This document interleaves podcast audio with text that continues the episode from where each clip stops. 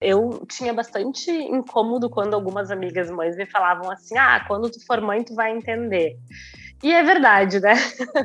eu ficava incomodada porque eu ainda não era e eu pensava que eu estava querendo dar uma boa de uma ajuda, de uma uh, dica, uma coisa assim, mas muitas vezes era algo puramente teórico que eu tinha estudado, né, nos meus livros lá, enfim, mas eu não estava conseguindo me conectar com aquele sentimento daquela mãe, aquela vivência que realmente ultrapassa muitas vezes aquilo que as palavras podem dar conta, né? Às vezes o que a gente precisa é poder desabafar com uma outra mãe que sabe o que é passar uma noite em claro, várias noites em claro, cuidando de um filho doente, a angústia da amamentação, as questões do puerpério. Então, tem coisas que realmente me parece que só essa rede entre mulheres é capaz de acessar. Né? Isso eu fui descobrindo muito na minha vivência pessoal, realmente.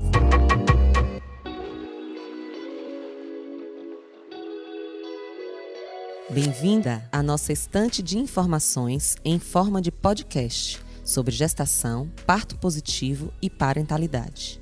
O Gentle Birth em português é um podcast que mergulha fundo na preparação mental e emocional para o parto, enquanto conversamos com especialistas, mães e pais pelo mundo afora. Para ouvir onde quiser, na hora que quiser, no seu tocador preferido.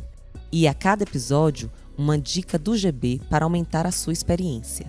Prepare-se para mergulhar no mundo da gestação parto e parentalidade agora mesmo.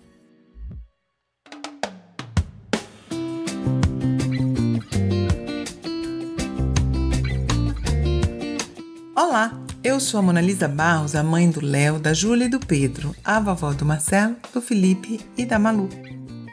Sou membro da equipe Brasil de Birth e nesse momento faço parte do laboratório do Instituto Universitário de Lisboa, nascer.pt. No nosso podcast, nós trazemos sempre um tema ligado à parentalidade. Como construir uma parentalidade que não esteja calcada somente no patriarcado e numa forma masculina de ver e viver a vida? Como construir então, em vez de tempos modernos, tempos maternos, mais acolhedores, mais fraternos? Nós temos hoje uma convidada que veio de Porto Alegre, Rio Grande do Sul, conversar conosco sobre isso. Vamos lá?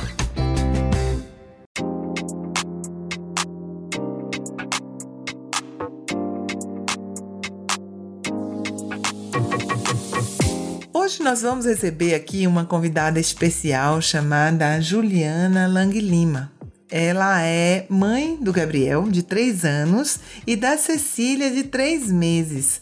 Ela é psicanalista, autora de alguns livros e vai conversar aqui hoje sobre tempos maternos. Muito obrigada, Juliana, por estar conosco nesse episódio. Olá, Mona Lisa, eu que agradeço o convite. E aí, Juliana, como é que esse tema da maternidade atravessa a sua vida e chega às páginas de livros? Então, é uma coisa que é um pouco recente e que tem muito a ver realmente com a minha vivência com a maternidade. Né? Eu, dentre as minhas amigas, fui uma das últimas a ter filhos, então acho que isso também ajudou, porque eu fui acompanhando muitas delas se tornarem mães, né? E ia escutando muita coisa também na clínica, claro, né? Como sou psicanalista clínica, a gente recebe muitas mães, escutava, sabia dessa realidade assim de tantas demandas, né? Nunca idealizei a maternidade, não romantizava, mas de alguma forma eu realmente fui me envolver mesmo com isso quando eu engravidei do Gabriel, meu primeiro filho. E foi muito hum. a partir também do trabalho, porque eu percebi que a minha gravidez acabava gerando no consultório uma, um impacto muito grande e que era algo diferente do que qualquer coisa que eu já tinha vivido nesses 15 anos de profissão que eu tinha até então, né? E eu percebi assim que alguns pacientes sequer conseguiam falar comigo sobre isso. Era como se eles fingissem que eu não estava grávida e eu sempre fui uma grávida muito barriguda, assim, nas minhas duas gestações, né? A barriga já surgia cedo, então dava para ver e eu gostava também de mostrar, né? E, e, por outro lado, também tinha alguns que percebiam muito precocemente e ficavam muito mobilizados com isso. Então, foi a partir dessas situações no consultório que eu comecei a me voltar mais para esse estudo, assim, né? E claro, querendo também estudar para ser uma boa mãe, né? Enfim, mas acho que isso a gente também vai descobrindo muito mais na prática do que na teoria, em alguns momentos, né? Mas foi mais ou menos assim que, que esse assunto surgiu, e daí me parece que é um caminho sem volta. A gente se apaixona e só vai mergulhando mais e mais fundo. E é muito interessante porque a gente sente uma necessidade de compartilhar essas coisas com outras mulheres, né? Como se nós criássemos também uma comunidade de pessoas que é, esse tema será atravessado por aquelas que fizeram a opção de ser mães, né? Perfeito. Eu tinha bastante incômodo quando algumas amigas mães me falavam assim: ah, quando tu for mãe, tu vai entender. E é verdade, né? eu ficava incomodada porque eu ainda não era e eu pensava que eu estava querendo dar uma boa de uma ajuda, de uma uh, dica, uma coisa assim, mas muitas vezes era algo puramente teórico que eu tinha estudado né, nos meus livros lá, enfim, mas eu não estava conseguindo me conectar com aquele sentimento daquela mãe, aquela vivência que realmente ultrapassa muitas vezes aquilo que as palavras podem dar conta, né? Às vezes o que a gente precisa é poder desabafar com uma outra mãe que sabe o que é passar uma noite em claro, várias noites em claro, cuidando de um filho doente, a angústia da amamentação, as questões do puerpério. Então, tem coisas que realmente me parece que só essa rede entre mulheres é capaz de acessar. Né? Isso eu fui descobrindo muito na minha vivência pessoal, realmente. E aí, inclusive disso surgiu um dos livros, né, que é o livro A Analista Grávida, que são cinco colegas que passaram juntas pela experiência da gravidez, assim, num período de dois, três anos, né, eu sou uma delas, e a gente via, então, essas questões acontecendo conosco, transformações inclusive na nossa escuta, né? Na forma como a gente escuta uma mulher que chega no consultório quando tu és mãe e quando tu não és mãe, é diferente essa acolhida, né? Porque tem algo de uma identificação que surge aí. Então, também entre nós, a gente precisou ali formar uma espécie de grupo de apoio, né, a nossa aldeia, para poder dividir essas uhum. questões e poder, então, daí surgiu, né, essa, essa obra, assim, que é fruto muito de um desejo nosso, íntimo, e a gente não encontrava muita bibliografia sobre isso. Isso eu acho que é legal de trazer também, assim, que muitas vezes o pessoal da psicologia estuda muito essa questão nos outros, mas quando é consigo, tem até uma resistência a buscar grupo de apoio, consultora de amamentação, né? Uma série de coisas, como se a gente não pudesse ter fragilidades, enfim, dificuldades, né, no maternar, como se tivesse que ser uma maternagem idealizada. Exato, eu tive essa experiência há pouco com a minha é, nora, né? É, na verdade, a esposa do meu enteado, nora do meu marido. E ela é psicóloga e quando ela gestou, eu perguntei se ela tinha interesse em fazer um workshop de preparação para o parto. Ela, não, acho que não preciso e tal. E aí eu mandei para ela o livro que nós temos dentro do aplicativo. E aí foi interessantíssimo, porque ela leu o livro e ela falou para mim: Nossa, eu achei que eu não precisava de nada disso. E como foi bom você ter enviado o livro, porque eu percebi que eu estava muito distante do que era a realidade. Uma coisa é você saber teoricamente. E aí ela fez o workshop, acabou até fazendo a formação. Hoje ela, ela mora em Santa Catarina, em Chapecó, e a neném nasceu de forma maravilhosa, tem já um ano e meio e, e ainda mama, e teve uma, uma experiência muito feliz Poderia não ter tido, né? Porque a gente sabe que essas experiências não são atravessadas apenas pelo desejo da mulher, né? Tem uma série de contingências claro. aí que podem facilitar ou dificultar esse percurso. E aí você viveu então a gravidez de Gabriel, que foi um, um, um, divisor de águas nessa sua relação com a maternidade, produz esse primeiro livro e chega a Cecília agora. E é justo depois da chegada de Cecília que também chega o novo livro, Tempos Maternos. Qual é a diferença? O que, que você quis nos contar? O que, que você divide em Tempos Maternos? Eu acho que uma das grandes diferenças assim é que a gravidez da Cecília foi uma gravidez na pandemia. Isso é importante de ser dito, né? Acho que muitas das grávidas que participam do aplicativo também viveram essa experiência, o que é muito diferente, porque quando a gente engravida em geral, claro, né? Eu tô falando de uma coisa muito geral mesmo, assim, mas a mulher gosta de ser olhada e de ser vista, assim, esse corpo se transformar, né? Inclusive é o olhar do outro também, muitas vezes, que nos acompanha e que vai dando notícias assim, olha aí, tá, né, tá quase. uma mulher grávida não passa despercebida, né? As pessoas às vezes até te param na rua para perguntar para quando é, é menino, é menina, é o primeiro, não é, enfim. E na gravidez de Cecília foi muito mais reclusa, né? A gente estava cuidando muito, eu fazendo atendimentos muito online, em função justamente da pandemia. Então, uh, foi uma sensação de que essa escrita também era uma forma de publicizar algo que ficou muito privado lá pelas tantas, né? Uma gravidez que ficou mais contida, assim. Uh, por exemplo, um chá de bebê que eu fiz do Gabriel tinha toda a família, um monte de gente. Na Cecília, a gente quase não fez e no fim acabei fazendo com 10 amigas, né? Mas foi uma coisa muito diferente, assim.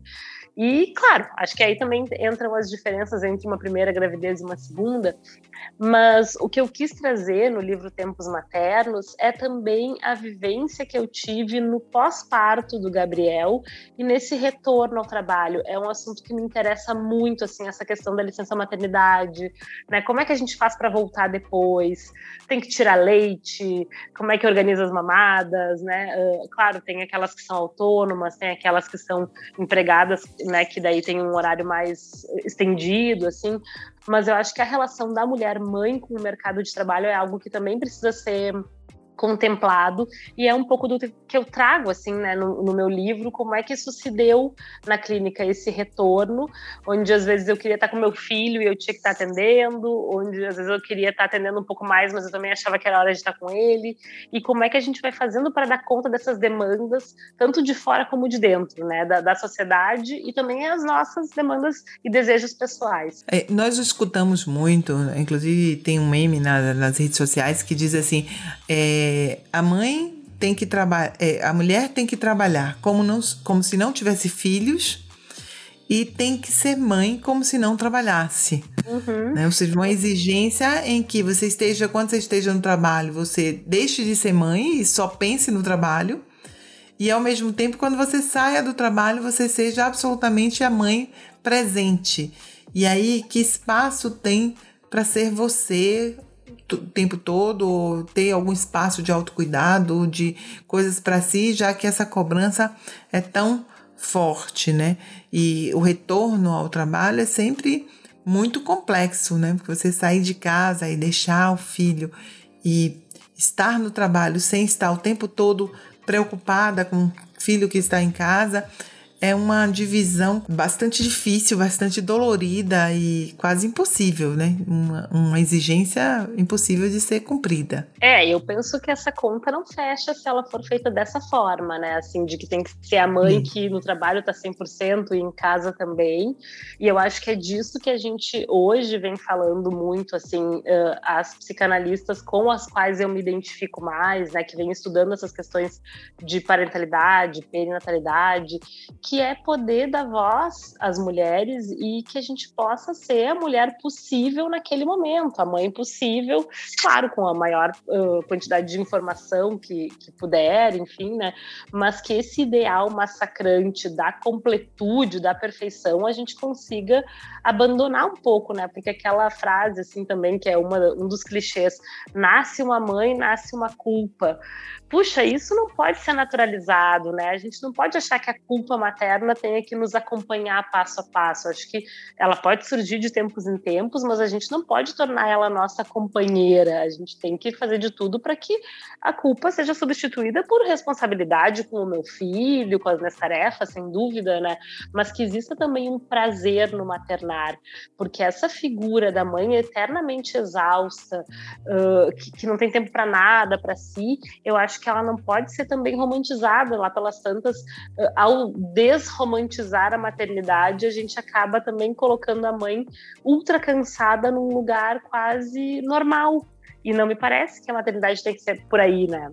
Paralelo a essa romantização e essa exigência materna, há uma desresponsabilização paterna, né? Porque a conta vem sempre em cima da mulher. Então, uma das formas de enfrentamento dessa, dessa para fazer essa conta fechar é construir uma participação paterna mais ativa, né? Que esse homem seja corresponsável por toda essa por, por, por, toda essa, essa relação que está sendo estabelecida ali, né? Sim, a pandemia nos mostrou isso de uma forma muito escancarada, assim, né? O quanto as mulheres uh, estão sobrecarregadas e ficaram ainda mais, né? E eu me lembro até de estar escutando de uma paciente, assim, que ela me dizia que no primeiro filho ela ficou muito sobrecarregada e aí no segundo ela fez toda uma mudança de, de reformulação lá na relação dela para que pudessem as tarefas, né, se dividirem melhor. E aí ela diz assim que até em casa, de alguma forma, ficou. Mas ela começou a ver que ela estava levando, entre aspas, tão de boa o segundo puerpério, porque ela já tinha vivido aquilo e tal, que lá pelas tantas era só ela que levava para tomar vacina, para pediatra, para coisas com a segunda filha, era tudo com ela, né? Então, novamente, ela se sentiu sozinha e mesmo tendo vivido uma primeira experiência na qual ela jurou que não ia se repetir, assim. Então, acho que essa solidão materna tem muito a ver, às vezes, com, com, companheiros que não se dão conta do quanto tem que participar e que fica muito para a mulher. E também a gente pensar na questão de políticas públicas, né? Que me parece que também é outra pauta que a gente tem que uh, amparar aí. É creche, é uma série de coisas que a gente precisaria incluir para que essas mulheres possam ter uma vida não só de dedicação aos filhos, né? Ah, essa relação é tão precarizada, especialmente é, com relação às políticas públicas, que outro dia eu estava conversando com a, a, a pessoa que cuida dos meus netos. Ela tem uma bebê quase da idade da minha neta mais nova, um pouquinho mais velha. E eu perguntei, mas como você faz com a sua bebê? Ela disse: Eu não consegui creche, então eu pago uma pessoa para ficar com ela. Então imagina a precarização dessa relação dessa segunda pessoa, né? porque ela recebe um valor como babá, que já é um valor é, baixo, né? o salário mínimo brasileiro não cobre as despesas de uma pessoa. É, isso não sou eu que estou falando, o próprio Diese diz o quanto o nosso salário não corresponde às necessidades de um, básicas de uma pessoa e ela ainda tem que pegar parte desse salário e pagar uma outra mulher para é, fazer um trabalho que é de cuidar da filha dela para que ela cuide da filha do outro, né? Eu fiquei muito impactada com isso, assim, meu Deus, como nós mulheres acha, achamos que conseguimos é, ampliar espaços sociais, mas nós transferimos para outras mulheres esse trabalho, continua entre as mulheres, né? Então a mãe sai, contrata uma babá, que contrata outra para cuidar da própria filha, e se você for ver nessa cadeia de produção é toda feminina. Sim, toda feminina. E como você acabou de apontar, a cada uma que vai passando para outra vai diminuindo a remuneração. E a gente sabe que a valorização do trabalho também se dá via remuneração. Afinal, a gente precisa viver, né? As coisas estão cada vez mais caras. Então, é uma é realmente uma engrenagem muito complicada, assim, que, que leva a pensar. E aí eu brinco, assim, quando eu digo realmente que é um caminho sem volta, porque quando a gente começa a pensar sobre isso, é tanta coisa que a gente vai pensando que não tem como não levar em consideração isso, né? Bom, então quem é que vai ficar com meus filhos para eu trabalhar? Como é que eu trato essa pessoa? Como é que eu remunero essa pessoa? Né? São tantas questões assim que, que, que de alguma forma eu acho que a gente também vai pensando enquanto mãe e não só mais enquanto um cidadão que está aí, né? Então, uhum. acho que tempos maternos tem um pouco a ver com isso, na verdade, assim, de é uma analogia um pouco que eu faço com os tempos modernos, né? Então, eu quis fazer uma brincadeira de que tempos maternos possam ser mais acolhedores, de que a gente possa, em tempos maternos, exercitar um pouco mais essa função continente, assim, né? De que as coisas não precisem ser para ontem, porque quando a gente se torna mãe, especialmente daí nos primeiros tempos da maternidade, tudo adquire outro ritmo, né? A vida não tem mais como andar tão rápido, a gente vai no ritmo da mamada, num bebê que muitas vezes não dorme à noite, então troca o dia pela noite. Como é que a gente faz? A gente vai se adequando ao ritmo desse bebê para conhecê-lo e ele vai nos conhecendo, né? Então a ideia de tempos maternos é um pouco isso, assim, como se a gente pudesse ser mais gentis enquanto sociedade. E é paradoxal que neste tempo materno possível nós estejamos ainda tendo que se é, construir leis que autorizem as mulheres a amamentarem em qualquer espaço, né? Enquanto que a gente teve um carnaval recente, né, em abril, onde os corpos podem ser apresentados desnudos e serem apreciados na sua beleza como parte da nossa cultura. Uma mulher que tira o peito no shopping ainda está sujeita a alguém vir criticar e pedir para que ela esconda aquele ato ou mesmo depender de uma lei que autorize a amamentar seu filho em qualquer espaço. É, é, é um, um é uma, um antagonismo completo do que a gente está pensando em termos de tempos maternos, tempos acolhedores. É, quando nós vemos denúncias ou pessoas agredindo com palavras ou com olhares uma mãe que está amamentando porque aquilo a incomoda, é um, um retrocesso absurdo do que a gente deseja como comunidade fraterna né, para a construção de relações mais saudáveis né, com as pessoas. E amamentar não é tão natural assim, né? É, é, é, é lindo, mas exige muito. Não, então, e até sobre isso é, e sobre isso da amamentação é, é uma parte muito interessante, né, da maternidade, assim, que é, me parece que muitas vezes é como se fosse uma coisa também tão natural que as mulheres deixam de estudar. Eu tenho a impressão que estudamos muito mais sobre o parto, uhum. talvez pelo medo do parto, pelas fantasias todas, né, que acompanham esse momento, do que a amamentação e até trazendo um depoimento bem pessoal, assim, né? A minha primeira vivência de amamentação com o Gabriel, eu foi muito tranquila, 100% tranquila, assim, eu não tive nada de dor, nunca tive mastite. Então, a vivência que eu tinha era essa, né? Uma coisa assim que eu sabia que era raro, que a maioria das minhas amigas e conhecidas tiveram algum impasse. E aí eu fui para a segunda vez achando também, né, que tudo seria igual. E com a Cecília, o que se passou foi que no primeiro dia de, do nascimento dela, ela ficou muito tempo no meu peito, sugando, e eu estava ali sob efeito de hormônios, recém-parida, e não percebi que ela estava me machucando. Então, eu passei quase o primeiro mês de amamentação com muita dor no seio e tendo que fazer, né, enfim, procedimentos aí para poder recuperar esse, desse início que aconteceu esse descompasso, né? Pois, e isso nos assusta, né? Assusta e aí acho que volta aquilo que a gente acabou de comentar sobre a culpa, né? Que a pergunta que muitas vezes surge é onde foi que eu errei? E parece que é, dá uma sensação de incompetência, né? Porque a gente tem uma sensação de que amamentar é como um gato, que, a gata que pare, os, os gatinhos vão lá, suga, tá tudo certo. A, a vaca tem o bezerro, o bezerro vai atrás, mama, e é tudo simples. É, só que a gente esqueceu que a gente não é mais tão simples, né? A gente já é, tem uma, uma, uma, um atravessamento da cultura que já nos distanciou daquela, natura, daquela natureza, daquela naturalidade nas relações. E aí é isso, a gente dá essa sensação, puxa, eu não me preparei para esse momento, por que, que isso está acontecendo comigo? Perfeito, é? Eu queria trazer agora uma reflexão de como a palavra pode nos salvar. Você traz a questão do grupo, do coletivo, que é super importante, mas o seu livro ele tem uma força na palavra.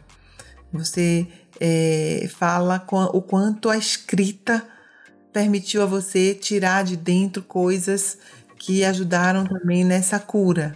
É, eu acredito muito, Mona Lisa, na força da palavra né, claro, por ofício, assim, e também por experiência pessoal, porque por muitos anos estive eu também deitada num divã e, e trazendo minhas questões, assim, para serem pensadas, né, uh, e antes até quando comentávamos da questão do parto, por exemplo, das fantasias, né, quando a gente nomeia isso, quando a gente consegue dizer o que que assusta, mesmo que a gente não saiba no primeiro momento, mas às vezes é quando o outro nomeia para mim, mas olha, me parece que isso é tal coisa. É como uma criança, né, que a gente precisa nomear o mundo para ela quando são pequenininhos eles apontam e aí a gente alcança, né? Mas à medida que o meu filho me aponta para um copo d'água e eu digo, ah, tu queres água? Ele vai sabendo que aquilo se chama água e da próxima vez ele vai poder tentar pedir água com seu próprio jeito de falar, né? Então acho que as palavras nos salvam porque elas nos tiram justamente desse estado de natureza que tu falavas, né? Nos tiram do mais primitivo, da angústia pura e vão nos conduzindo para algo que pode ser contado, narrado, pensado, compartilhado. Muitas vezes eu recomendo, é, quando as mulheres me procuram é, numa, num acompanhamento para gestação, e que elas falam da, das angústias, da ansiedade, eu falo: você já tentou escrever sobre isso? Porque é, ao escrever a gente tem que é uma forma também de reelaborar. Quando a gente procura as palavras que possam descrever o que a gente sente, é como se a gente arrumasse também algumas das nossas ideias do que estamos sentindo. E ao lê-las, é como se nós também estivéssemos de frente para nós mesmos, né? Ao, ao fazer essa essa, esse resgate daquilo que a gente colocou para fora. Tem essa sensação quando você escreve, você acredita que a, não só a fala, mas também a escrita podem ser é, ferramentas interessantes de trabalhos quando as pessoas não têm acesso necessariamente à psicanálise ou à psicoterapia. Esse Brasil é tão grande, né? nem todos os espaços não é nem pela disposição do, do profissional, às vezes também por recursos financeiros. Né? Quando alguém me diz assim agora, ah, eu li o teu livro e ele provocou em mim tal efeito, é muito bonito isso, porque algumas pessoas se emocionam, outras acham que pode ser muita exposição, como tu foi corajosa, às vezes me dizem, né? Porque tem alguns episódios que eu relato ali que aconteceram que são coisas bem íntimas mesmo, assim, como um episódio de um leite que vaza na sessão e eu fico molhada de leite, né? Como é que é isso, assim? Uh, mas acho que essa troca em que alguém pode ler aquilo que a gente escreveu de uma forma muito, muito um, íntima e com muita entrega é um momento riquíssimo de poder receber de volta algo, né? Quando a gente entrega e recebe. Então, não seria somente a escrita, mas também essa possibilidade de, de construir com a escrita pontes com outras mulheres, né?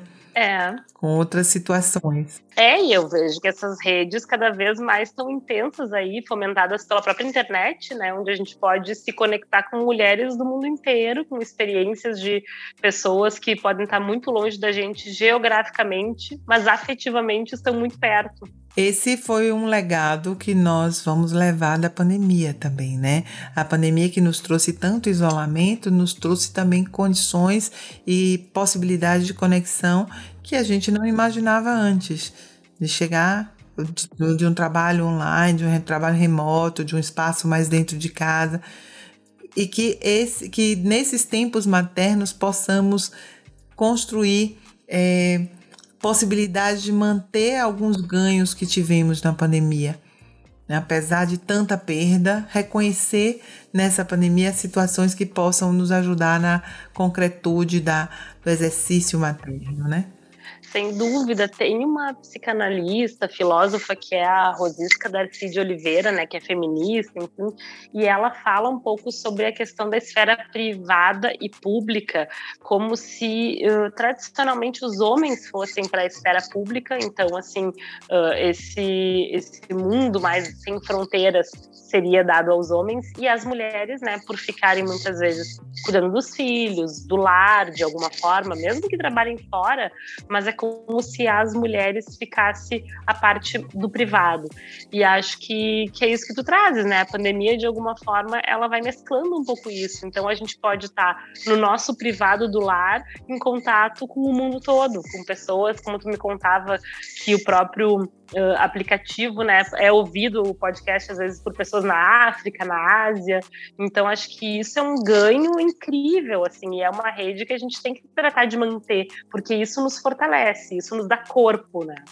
Juliana, obrigada pela sua presença aqui, por nos fazer refletir como vamos construir esses tempos maternos, como temos que assumir também a autoria desse novo momento, né, de que possamos estar mais leve no exercício dessa maternidade, reconhecendo toda a sua diversidade, toda a sua dificuldade, sem romantizá-la, mas construindo possibilidades de vivê-la com mais tranquilidade, harmonia, fraternidade, conexão, é, contato. É, muito, muito obrigada pelo seu tempo aqui conosco. Ah, eu que agradeço também a possibilidade de poder conversar. Foi um prazer.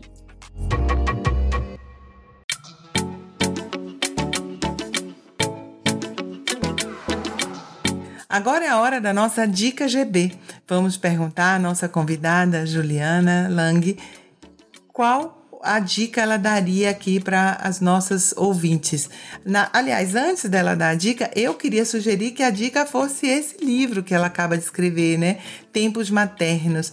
E aí, Juliana, quem chegar até Tempos Maternos, o que vai encontrar ali? Então, é uma honra poder indicar o próprio livro, né? Que espaço bacana, assim. Eu acho que começa pela capa do livro, que é uma capa belíssima que é feita por uma artista mineira, a Júlia Panadés. E nessa capa, ela traz uma mulher grávida e que tem atrás de si muitas outras mulheres. Então, de alguma forma, esse livro é um tributo às mulheres que vieram antes de mim, que abriram espaço para a gente poder pensar nessa ideia, então, que eu trago de tempos maternos mais acolhedores, né? Onde a gente não se identifique tanto com um ideal masculino da produtividade, de que tudo é para ontem, de que a gente tem que estar tá sempre rendendo mais e mais, e sim que a gente possa construir artesanalmente tempos novos, tempos que vão um pouco na contramão disso que a gente vive, né? Então eu acho que quem vai chegar lá vai encontrar essas reflexões, assim, tanto que eu coloco como subtítulo Reflexões de Corpo e Alma, porque trazem questões corporais, né, de gravidez, amamentação, puerpério, tudo isso, mas também questões muito profundas que são daquilo que vai no nosso íntimo e que às vezes a gente teme confessar por aí, né? Então, que lindo! Tá aí o convite para vocês que nos escutam Leiam Tempos Materno, Juliana Langa Lima. Qual é a editora? É editora Artes e Ecos, é daqui de Porto Alegre, minha cidade. Então, então Artes e Ecos, editora Artes e Ecos. Busquem, porque será uma ponte interessante e um convite para a construção de um outro exercício diferente do exercício do patriarcado, em que a maternidade possa ser é, o centro de uma nova sociedade, de uma nova forma de viver e compartilhar os espaços. Muito, muito obrigada, Juliana. Obrigada por estar conosco aqui. Obrigada, Mona Lisa.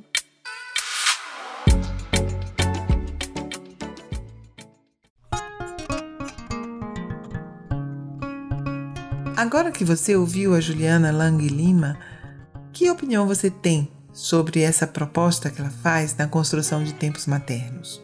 Sinta-se à vontade em entrar em contato conosco pelas nossas redes sociais, pelo blog.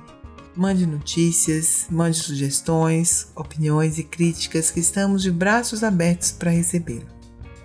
Estamos chegando ao fim, calmas e confiantes. Vamos construir um mundo melhor e contamos com todas vocês. Obrigada por estarem conosco neste episódio e te espero no próximo. Até lá!